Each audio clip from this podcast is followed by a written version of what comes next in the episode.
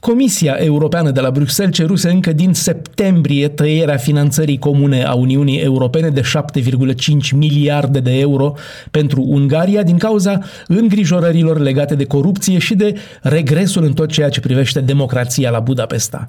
Mecanismul Bani pentru statul de drept, intrat în vigoare și aplicat pentru prima dată începând de ieri contra Ungariei, nu fusese prevăzut în tratatele europene. Părinții fondatori ai Europei nu-și imaginaseră că o țară care aderă la Uniune, numită anterior Comunitatea Europeană, ar putea deveni mai puțin democratică după aderare. Parlamentul European a insistat încă din luna martie ca executivul european, Comisia, să pună la punct un mecanism prin care fondurile europene să poată fi blocate, înghețate, dacă o țară nu respectă în totalitate principiile elementare ale statului de drept. Asta pentru că, în practică, nu doar Ungaria, dar și Polonia e supravegheată pentru aceleași motive.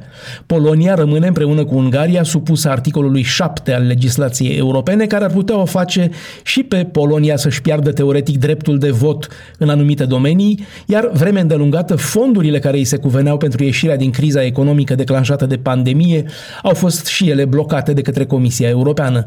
În urma recentei evaluări negative a Ungariei din partea Comisiei, ministrii de finanțe din Uniunea Europeană trebuie acum să decidă dacă vor îngheța acele 7,5 miliarde de euro, echivalentul la 65% din așa numitele fonduri de coeziune alocate Ungariei. Cu totul, un Ungaria lui Orban ar putea pierde în realitate 13,3 miliarde de euro. Asta reprezintă 10% din produsul intern brut al Ungariei, o sumă mai mult decât considerabilă în momentul în care forintul se prăbușește, iar inflația galopează prin portofelele maghiarilor.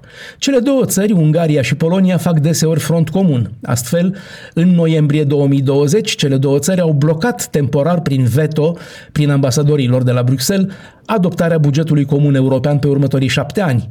Nu este așadar o întâmplare că cele două țări, Polonia și Ungaria, refuză să participe și la biroul Procuraturii Europene, cel condus de românca Codruța Căveși.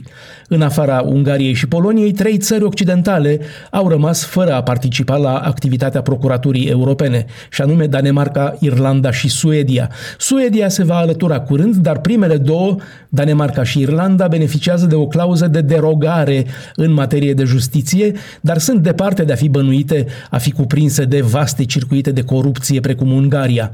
Democrația în Danemarca și Irlanda nu are nevoie să fie protejată prin amenințarea suprimării fondurilor de la Bruxelles. Dan Alexe pentru Radio Europa Liberă.